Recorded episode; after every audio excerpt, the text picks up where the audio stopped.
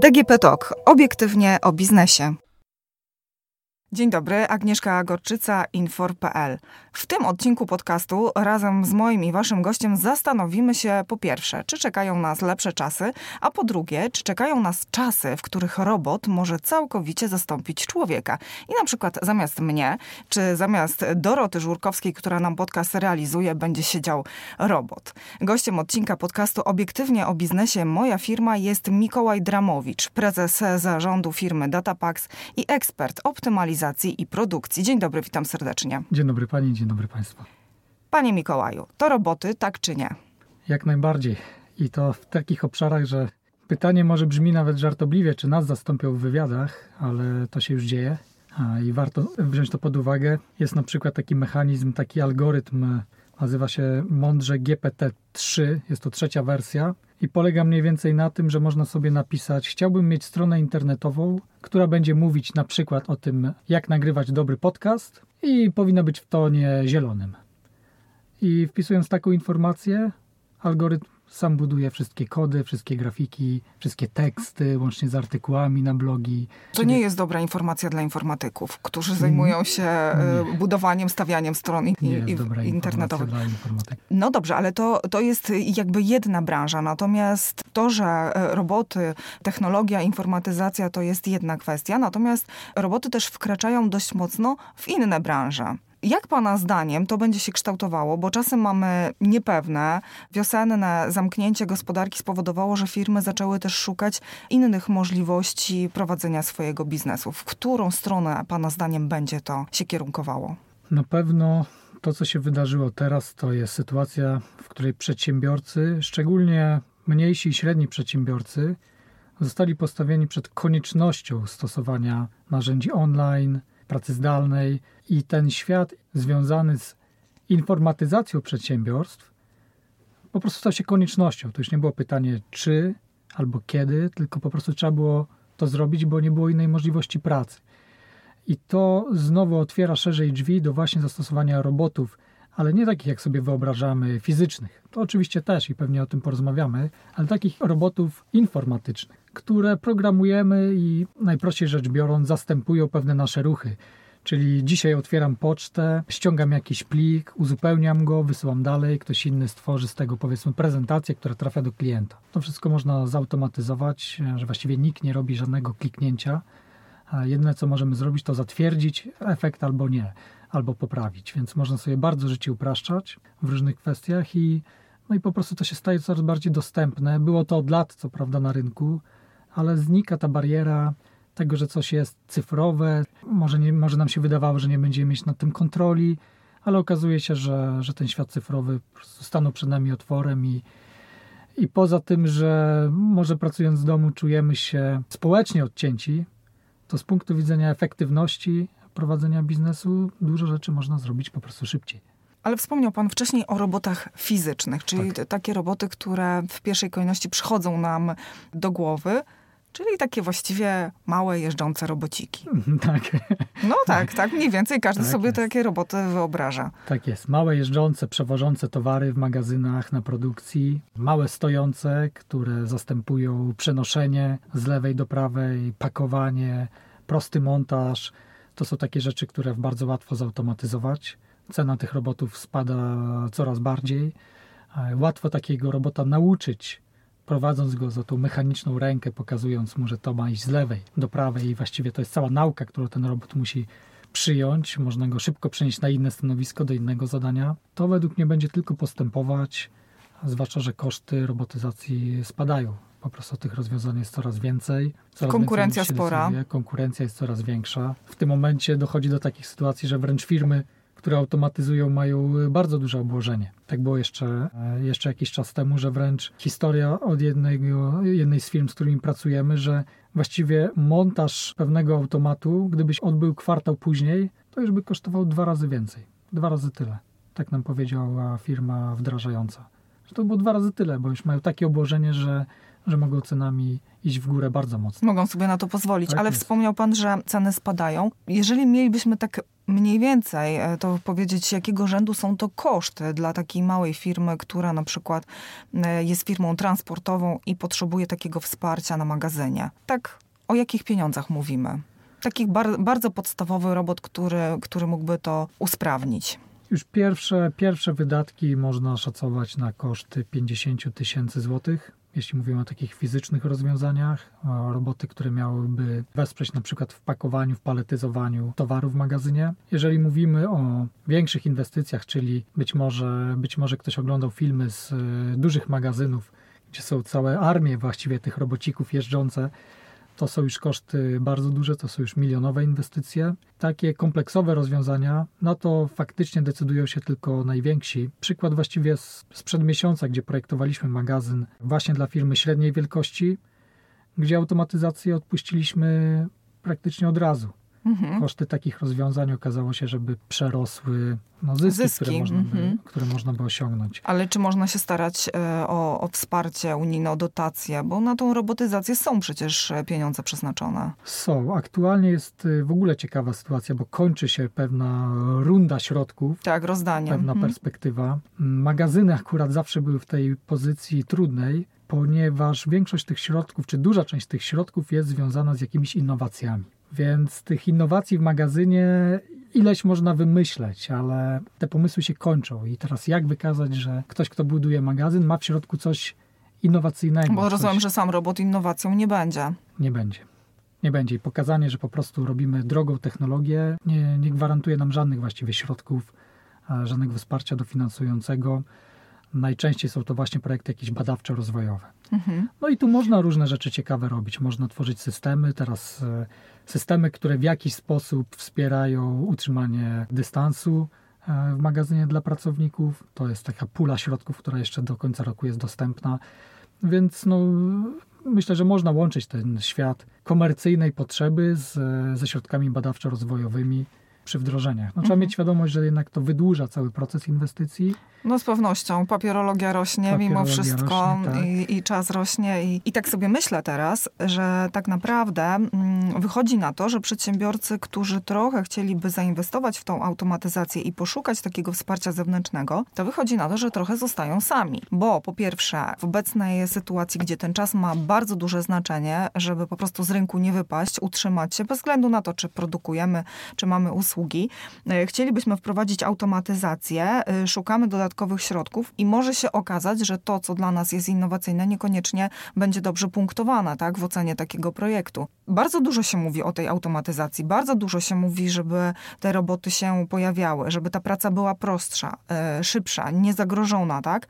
A z drugiej strony ten sektor e, małych i średnich firm trochę pozostaje z boku. Pozostaje, pozostaje z jednej strony właśnie ze względu na opłacalność rozwiązań. Wystarczy sprawdzić, być może nawet nasi słuchacze mogliby się zastanowić, ilu z nich prowadzi biznes e, na przykład produkcyjny na jedną, dwie czy trzy zmiany bo jeżeli mamy trzy zmiany, no to inwestycja w automatyzację zwraca się no trzy razy szybciej tak niż jest. kiedy mamy jedną zmianę. Mhm. Co nie znaczy, że nie jest opłacalna, więc to już jest pierwsza kwestia. Druga kwestia to jest dostęp do wiedzy o tych rozwiązaniach. Duże firmy e, mają całe działy automatyzacji, optymalizacji zakupowe, inwestycyjne, których rolą jest przeszukiwanie rynku, jeżdżenie, no może już nie w tym momencie na konferencje. No ale na targi. przykład inwestycje w startupy, tak, które mają przeróżne rozwiązania takie technologiczne. Duże firmy, tak, korporacje na to stać, one mają na to kapitał. Gorzej jest e, z małymi przedsiębiorcami, którzy tak no, na te rynki nie wchodzą. Tak jest. I tu można jeszcze zgłosić się do firmy doradczej, która przeanalizuje procesy, ma rozeznanie na rynku. Tu są jednak dwie, bym powiedział, takie pułapki. Są firmy doradcze, które bardzo dobrze analizują procesy, są w stanie poukładać pewne rzeczy w firmie, pomóc w tym, jak się podejmuje decyzje w zarządzaniu, w planowaniu produkcji, jak ma wyglądać na przykład harmonogram, co po kolei, jak zrobić, żeby było szybko i skutecznie, jak zniwelować awarie. Natomiast te firmy w tym są bardzo dobre, natomiast nie są firmami technologicznymi. Nie tworzą rozwiązań technologicznych. No tak po prostu jest, że się specjalizują w jednej rzeczy. Z kolei firmy, które mają rozwiązania technologiczne, sprzedają swoje produkty i nie robią szerokiego rozeznania w rynku, no bo po prostu też ich biznes nie polega na tym, żeby powiedzieć klientowi, żeby wybrał rozwiązanie konkurencyjne. No raczej. No raczej nie. E, mogą oczywiście powiedzieć, że ich rozwiązanie się nie sprawdzi albo no nie, nie, nie będzie opłacalne mhm. i to jest I normalne, bo każdy tak. liczy to, ale ale raczej nie, nie zakłada się, że, że ta firma będzie wskazywać cały, całe spektrum innych rozwiązań. Więc no to jest ten minus, który tutaj chwaląc się, mogę powiedzieć, że my tą lukę zasypaliśmy, bo powiedzieliśmy, skoro jesteśmy bardzo dobrzy w analizie procesów. Nie jesteśmy w stanie ze względu na nasz rozmiar zatrudnić 60-80 inżynierów, którzy będą ze wszystkich możliwych technologicznych właśnie tych aspektów sprawni. To stworzyliśmy taką sieć współpracy z firmami dostarczającymi roboty. Połączyliśmy to w aplikację internetową po to właśnie, że ten mały czy średni przedsiębiorca, który nie ma tych działów i nie stać go, to jest w stanie dosłownie za ułamek tej ceny skorzystać z tych najlepszych praktyk doradczych i połączyć się z całą rzeszą dostawców. Trochę Państwo to na outsourcing wynieśliście od siebie. Tak jest. I jeszcze w internet, żeby, mhm. żeby wykorzystać ten potencjał. Mhm. Bo, no bo my też ileś firm jesteśmy w stanie odwiedzić i to też jest blokada. No, a, a stwierdziliśmy, ok, dlaczego tej wiedzy nie właśnie nie zautomatyzować w pewnym sensie, nie wypuścić jej w świat w formie internetowego narzędzia i dać ludziom do tego dostęp. Które branże w tym momencie najbardziej interesują się, jeżeli chodzi o automatyzację procesów? Przyznam się, że straciłem rozeznanie ze względu na koronawirusa. Mhm. I to z tego tytułu, Czyli że... co, wszystko się wywróciło. Inaczej było jeszcze na początku roku, inaczej jest teraz, tak? Jeśli chodzi o tę branżę. tak jest. I to jesteśmy w ciekawym okresie planowania E, budżetów, planowania wydatków na następny rok. I nie ma takiej możliwości, że ktoś sobie spojrzy i powie, OK, w zeszłym roku w marcu było tak, dwa lata temu w marcu było tak, trend jest wzrostowy powiedzmy plus 3%. No w tym momencie statystyki rok do roku wiele nam nie dają. Nic właściwie. Mhm. Nic właściwie nam nie dają. E, więc bardzo ciężko jest powiedzieć, e, jaka jest prognoza. Natomiast na pewno bardzo dużo automatyzacji będą korzystać te firmy, które mają proste procesy montażu, i proces, procesy transportu wewnętrznego w firmach. I bym powiedział, że może to nawet nie jest zależne od branży, tylko od charakteru tego, co się u nas w firmie dzieje. Jeżeli proces jest prosty, jakiś montaż mamy prosty, jest tylko kilka elementów, to jest świetny kandydat do automatyzacji. Jeżeli dużo u nas materiału w firmie krąży pomiędzy stanowiskami, pomiędzy produkcją a magazynem, to jest bardzo dobry kandydat do automatyzacji. Czy to będzie przemysł obróbki metalu, czy to będzie przemysł meblarski, czy to będzie przemysł oświetleniowy właściwie jakikolwiek przemysł nadaje się, jeżeli te proste elementy występują. Proste operacje montażowe, proste operacje transportowe. A tego jest bardzo dużo, zwłaszcza w e, MŚP. Natomiast tych procesów jest ich po prostu sporo. To są świetni kandydaci do automatyzacji, zwłaszcza teraz, jak mm, no nie wiadomo, co przyniesie przyszłość, jak się opanuje pandemię, czy się nie opanuje, jakie będą wytyczne. Dodatkowo ograniczenie w podróżach międzynarodowych, czyli siła robocza ze wschodu, Ukraina, Białoruś. Już i tak ten rynek się wyczerpywał. Już i tak były coraz więcej tych osób migrowało dalej na zachód, a teraz nawet nie wiemy, czy będzie Czy do nas dojadą, tak. tak. Jest po te, po te mocy, więc mhm. przedsiębiorcy się zastanawiają, jak sobie poradzić, kiedy nagle się okaże, że nawet powiedzmy połowa naszych pracowników zostanie poddana kwarantannie. Nie odnoszę się do tego, czy to jest prawnie uzasadnione, czy nie, ale takie realne mhm. zagrożenie dla przedsiębiorcy. Jest i funkcjonuje. Jak to w ogóle wygląda czasowo? To znaczy, jeżeli taka firma przygotowuje się, chciałaby wdrożyć taką automatyzację, czy to będą roboty fizyczne, czy to będzie w postaci systemu informatycznego, jak to wygląda czasowo? Od czego powinni przedsiębiorcy zacząć w ogóle przygotowywanie się do tego? Można podejść na dwa sposoby. Pierwszy sposób, e, bardzo ciekawy i bardzo szybki też. To jest w nim dobre, czyli przede wszystkim pomagamy sobie tam, gdzie nas boli. Każdy przedsiębiorca wie, gdzie boli najbardziej. W pewnym sensie można, jest to trochę zgadywanie, przeczucie, ale jest jakiś proces, jakieś miejsce. Szybką metodą. Jakieś słabe ogniwo. Jakieś słabe mhm. ogniwo. Szybką metodą jest przejście po hali na przykład i zobaczyć, przy którym stanowisku gromadzi się największy zapas. Bo to znaczy, że tam po prostu nie, nie dociąga stanowisko. E, i blokuje właściwie cały, jak te wąskie gardło w klepsydrze. Mhm. Tyle piachu przeleci, ile przeleci przez ten najwęższy element. I najczęściej tak jest. Ten piach przysłowiowy, ten nasz zapas zbiera się właśnie przed tym elementem. Można stać kierownika produkcji czy pracowników, gdzie najczęściej chodzą przyspieszać, no bo zlecenie jest niezrealizowane. Dlaczego znowu? Gdzie utknęło? No i te miejsce, gdzie najczęściej się chodzi przyspieszać, to znowu jest dobry wskaźnik na to, że tu należy coś poprawić. To może być pierwszy taki szybki, szybki test jak sprawdzić, gdzie jest to miejsce. Drugi element, no to jak to zrobić? Też bym nie skakał od razu do automatyzacji, tylko zobaczył, może jest jakieś proste rozwiązanie, organizacyjne. Można zrobić rotację na przerwach, czyli nie, że cała hala schodzi na śniadanie na 20 minut, tylko te stanowisko, nasze wąskie gardło, pracuje przez te 20 minut i pracownicy się wymieniają na nim na przerwach. I znowu ten, nasze, ten piasek przesypuje się ciągle wtedy. Mamy zaoszczędzone 20 minut czy pół godziny dziennie. To jest 6%, 6% właściwie bez żadnych inwestycji od ręki. Bardzo ciekawe rozwiązanie. Jeżeli natomiast widać, że no problem wymaga technologicznego wsparcia, nie ma jakiegoś prostego rozwiązania organizacyjnego, to znowu można zrobić pilot. Są firmy, które są w stanie wstawić na dwa tygodnie, miesiąc takiego robota. Można zobaczyć, jak to się będzie sprawdzać. I to można właściwie załatwić od ręki. Są bardzo szybkie metody. Można wstawić czujniki, dzięki którym będziemy na tablecie, na telefonie mogli sobie monitorować, ile czasu maszyna pracuje, ile czasu stoi, ile czasu była awaria, ile czasu trwają przezbrojenia. I to jest bardzo wygodne, bo ten czujnik on jest bardzo prosty, bardzo tani. Można go wstawić na, na próbę na parę maszyn i po prostu obserwować. I nawet sobie porównać z informacjami, które czy gromadzimy w zeszycie, czy w Excelu i zobaczyć, czy, czy te informacje są, są po prostu rzetelne. Więc jeżeli ktoś by mnie e, zapytał, jakiś przedsiębiorca, czy możemy załatwić temat w tydzień, to tak, możemy załatwić temat w tydzień, żeby zobaczyć, włożyć coś i zobaczyć, co z tego będzie niskokosztowo. Mhm, to w formie takiego testu. Taki test, taki pilotaż. To jest bardzo ważne, bo wtedy prowadzimy kontrolowany eksperyment, patrzymy na wyniki, czy faktycznie nam się poprawia wydajność na hali i możemy wtedy przechodzić e, do kolejnego punktu bo tu już przestaje nas boleć. Mhm.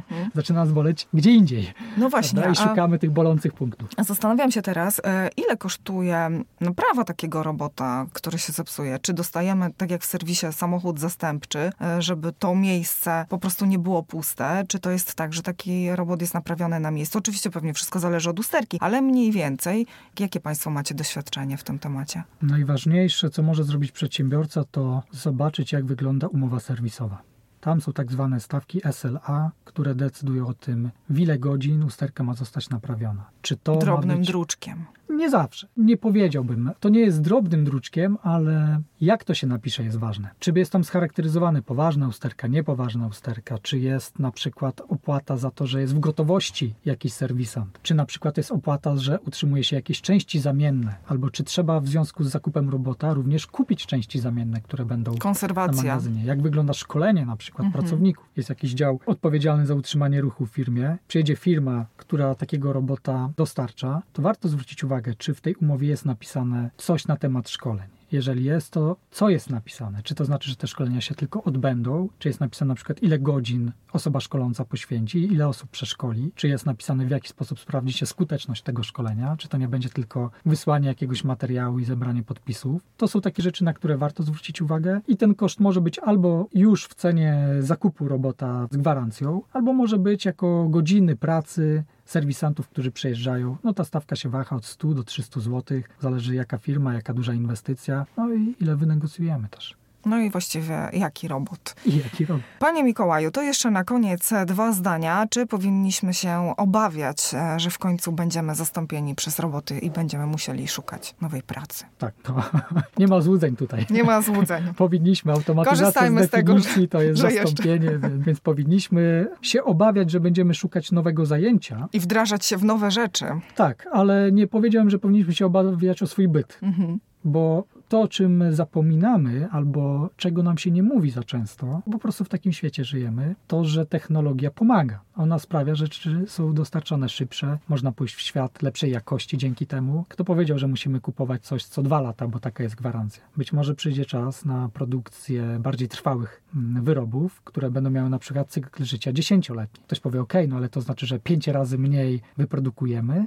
No tak, i ktoś powie, no ale gospodarka będzie wolniej chodzić. E, no nie do końca, bo możemy na przykład płacić abonament za korzystanie z takiego przysłowiowego żelazka i cena będzie niższa niż kupowanie co dwa lata nowego. Owszem, ludzi będzie mniej potrzebnych do pracy nad tym, jeszcze do tego mogą zrobić to roboty, ale finalnie zużyjemy mniej energii, mniej zasobów na to, także będziemy bardziej efektywni jako gospodarka. Pytanie tylko, jak ta efektywność zostanie e, wykorzystana i e, warto przytoczyć ten przykład sprzed 2000 lat, gdzie powstał projekt silnika parowego, ale został odrzucony ze względu na to, że po prostu nie było wiadomo, co się zrobi ze wszystkimi niewolnikami. I my jesteśmy trochę w tej samej sytuacji, że technologicznie jesteśmy w stanie sobie zapewnić dobrobyt, ale nie umiemy jako społeczeństwo zbudować takiego modelu, który by to udźwignął. Wszystko przed nami w takim razie. tak, Wszystko przed nami. Gościem odcinka podcastu Obiektywnie o biznesie Moja Firma był Mikołaj Dramowicz, prezes zarządu Datapax, ekspert optymalizacji i produkcji. Dziękuję serdecznie za wizytę Dziękuję w studio. Również. A my słyszymy się za tydzień. Więcej informacji o biznesie, analizy, komentarze i poprzednie odcinki podcastu znajdziecie na portalu Moja Firma Infor.pl. Do usłyszenia.